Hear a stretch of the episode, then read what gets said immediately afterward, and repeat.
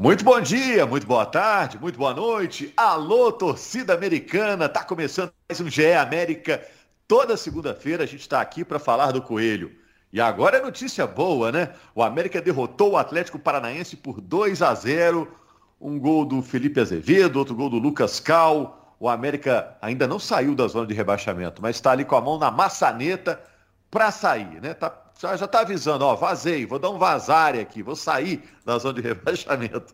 Foi a segunda vitória seguida do América, que agora pega o Corinthians em São Paulo. Eu sou Rogério Correia, estou com o Jaime Júnior, estou com o Henrique Fernandes e vou perguntar para eles se o América melhorou, se o Zarate acrescentou, coisas desse tipo. O Jaime Júnior tá ligado, tá com um passarinho como trilha sonora, né? E o América, pelo jeito, deu uma embalada, hein, Jaime? Será que é consistente? Ô, Rogério, um abraço para você. Tô animado com o desempenho do América nesses últimos dois jogos, hein? Dois jogos, duas vitórias, sem tomar gol. Os passarinhos, inclusive, estão cantando, felizes. Até os passarinhos aqui em casa estão felizes. E o Henrique, o que, que chamou a atenção no jogo? Você quer falar nesse podcast principalmente sobre o quê? Fala, Rogério, tudo bem? Eu acho que tudo. assim, a grande notícia é a estreia do Zarat, né? E com assistência. A gente que, que pôde acompanhar a partida, claro que o olhar estava voltado para saber se ele estrearia, né? E, e, ele estreou, entrou aos 20 do segundo tempo, deu assistência. O que será que ele pode agregar ao time? O que será que deu para perceber nessa estreia? Acho que ele é o grande destaque. Dá para dizer então que o América está progredindo? Você está vendo aí um trabalho do, do Wagner Mancini surtindo efeito? Ah, eu, eu tô, particularmente. Depois queria até ouvir o Jaime, assim. Eu acho que, que vou além, assim. Eu acho que o Mancini já tomou algumas decisões. O Mancini descobriu uma forma de jogar para esse América.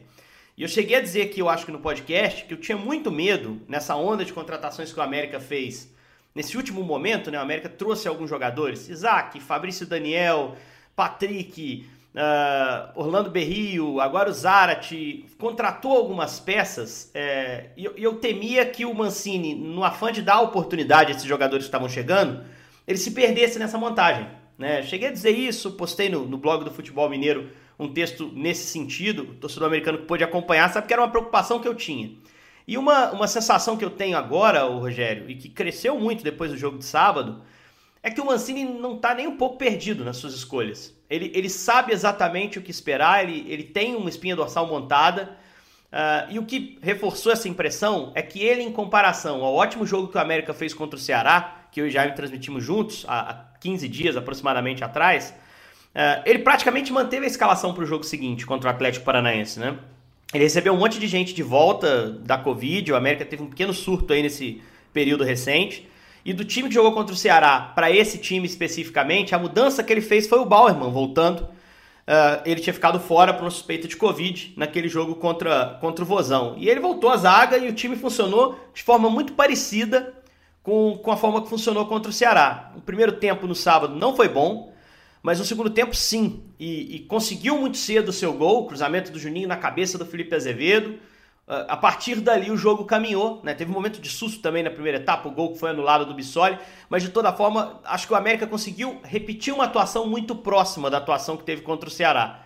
Uh, a pressão na saída de bola do Ceará funcionou muito bem, contra o Atlético Paranaense um pouco menos, mas questões de posicionamento, de leituras dos jogadores, me pareceu que o time conseguiu repetir isso. E é uma ótima notícia, porque passa a impressão de que o Mancini achou um caminho para o time e, e, dando sequência a isso e corrigindo, ajust, ajustando mais do que modificando profundamente, o América tem, tem margem para evolução.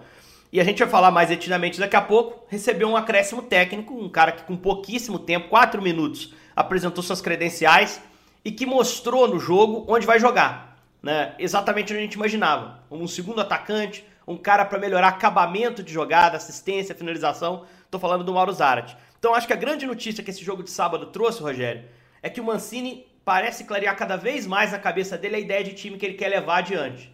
Que o time consegue repetir atuações consistentes e, e a vitória é extremamente importante para dar conforto para a sequência dura que o América vai ter e que a gente espera que o América consiga contra adversários mais difíceis que vem pela frente, Corinthians, São Paulo, Flamengo, daqui a pouco Palmeiras, que o América consiga repetir a boa performance que, que teve nos dois últimos jogos. É, a sequência é ingrata. Mas eu, eu queria falar um pouco mais sobre esse jogo contra o Atlético Paranaense, mas eu queria primeiro perguntar para o Jaime. Ô Jaime, eu estou acreditando que o América não cai. Isso é uma convicção que eu tenho desde o início do campeonato, que o América fica. Né? Você é, tem essa convicção também? Apesar da posição do América hoje não ser tranquila na tabela, eu acho que o América não cai. Até olhando a tabela, ele está na zona de rebaixamento ainda, mas ele tem um jogo a menos que Juventude, que Bahia, que estão acima dele. Né? Eu acho que o América consegue buscar, né? O próprio Santos, que está tá mal, né? É, tem alguns times aí que, em que o América ainda pode chegar. O que, que você acha? No início do campeonato, Rogério, eu tinha a mesma impressão que você. Começa a competição e aí aquele time do Lisca não estava se encaixando, eu já comecei a ficar com dúvida. Vem o Wagner Mancini e a gente é, falava a respeito do trabalho dele e, e, confiava muito no trabalho dele, que teve, teve um momento ruim e agora a gente sente, o sentimento que eu tenho é o seguinte, o Mancini hoje conhece bem melhor o elenco, o elenco foi reforçado e é um time que está na zona de rebaixamento, mas a gente vê que está crescendo e com potencial para sair. Enquanto a gente vê Bahia em queda livre, Ceará, eu chamo a atenção para o Ceará, você pega o Atlético Paranaense que segue mal, e o Atlético Paranaense era um time que estava a seis pontos do América. Confronto direto. Se eles vencem em Belo Horizonte, abre nove. Mas não aconteceu isso, foi o Coelhão que ganhou. Então essa distância caiu para três pontos. O América chegou para o Atlético Paranaense e falou assim, ô Furacão, vem para cá, vem para a briga comigo.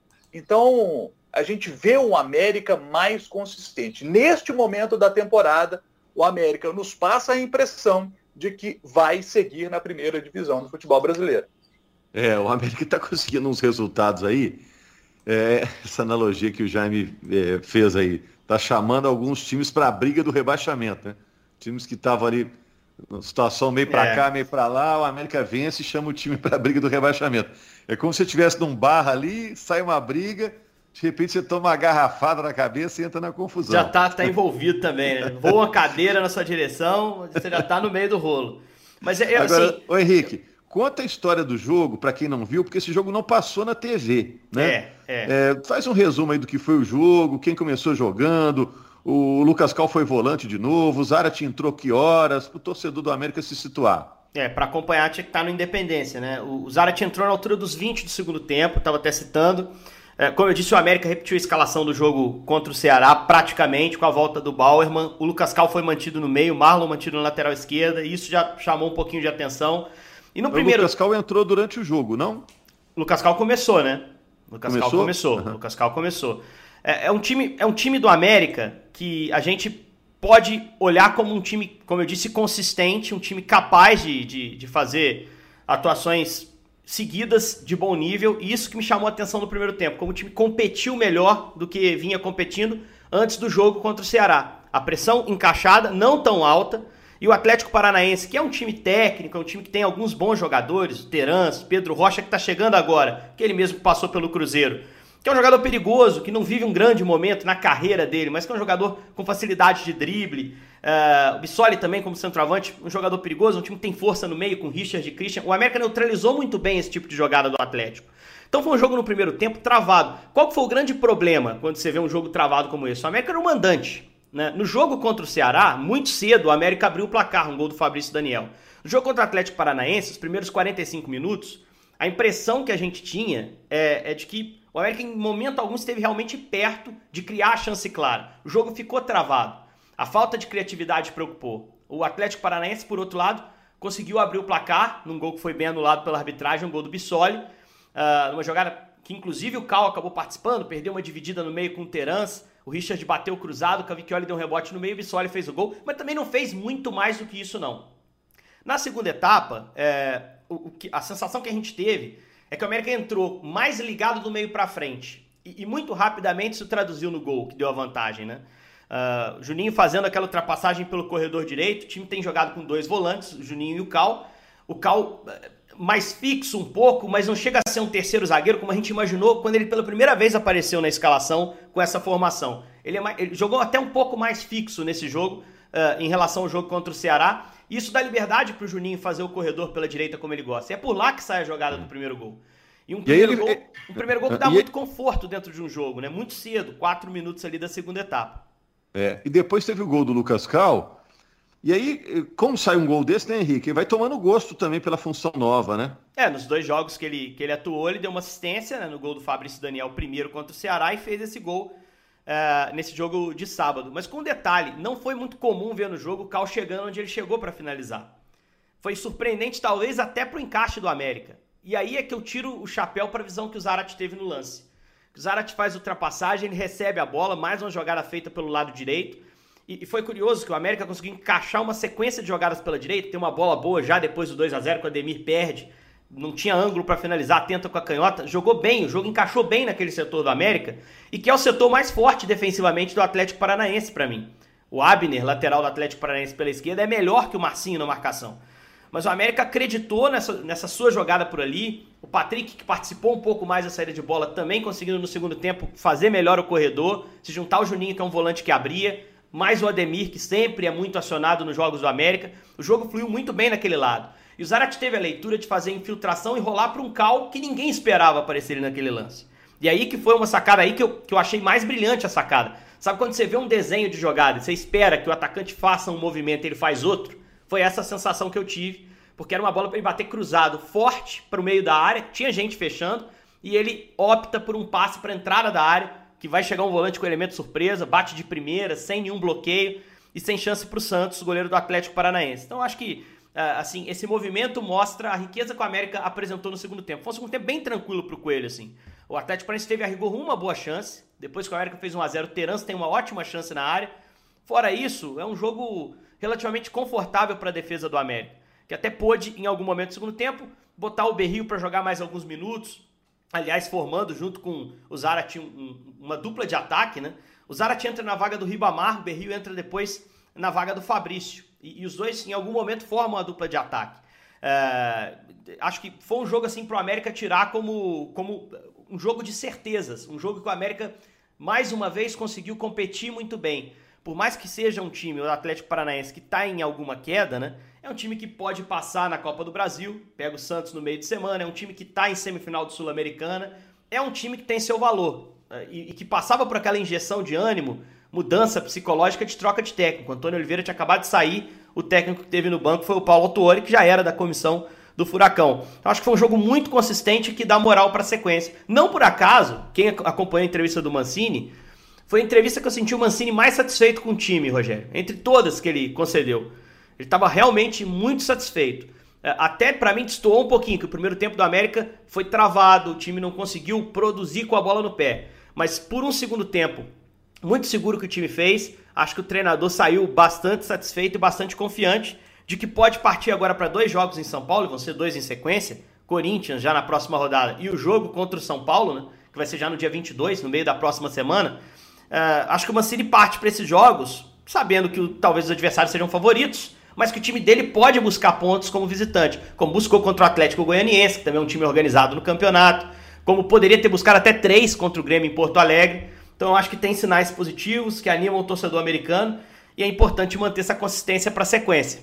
É, esse contra o São Paulo é o que ele está devendo.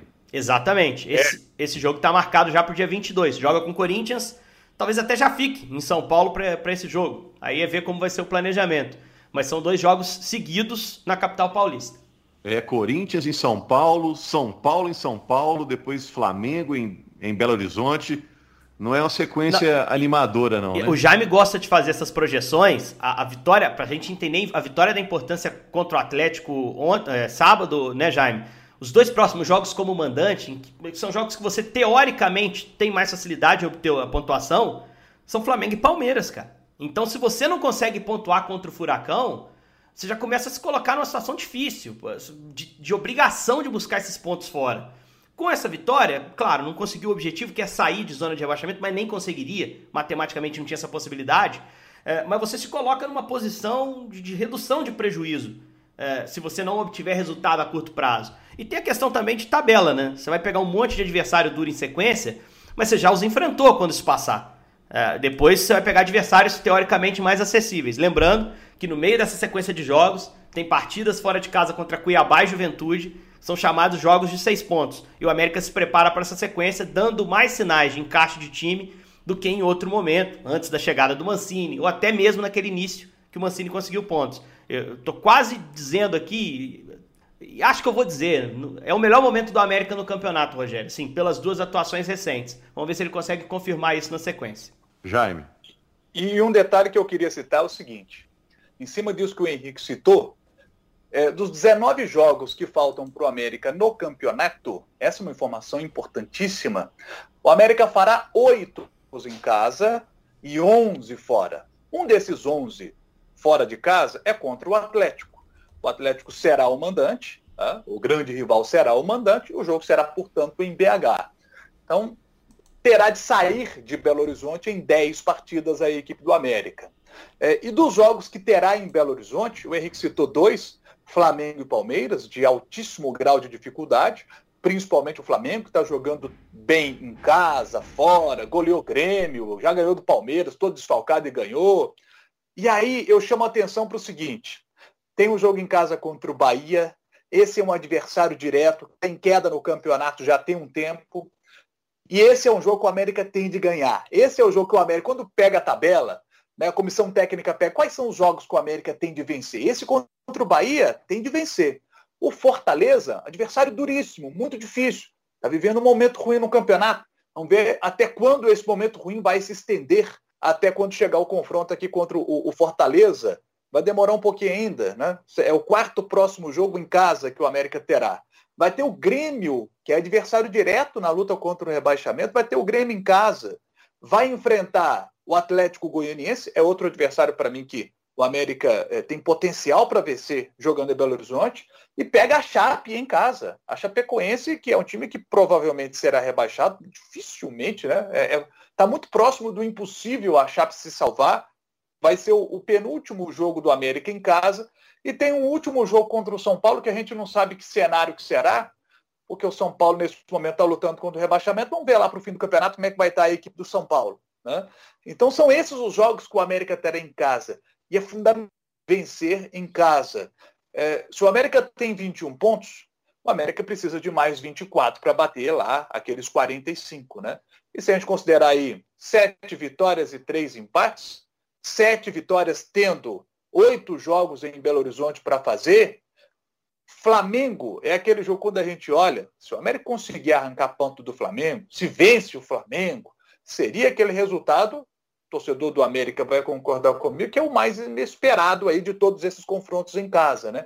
O Palmeiras é um time que não está bem no momento. Dos últimos oito jogos do Palmeiras no Brasileiro, ele, ele acabou só ganhando dois. Então, quem sabe aquele jogo grande que a gente não está esperando uma vitória em casa, venha, por exemplo, num jogo desses contra o Palmeiras. O Palmeiras perdeu em casa para o Cuiabá.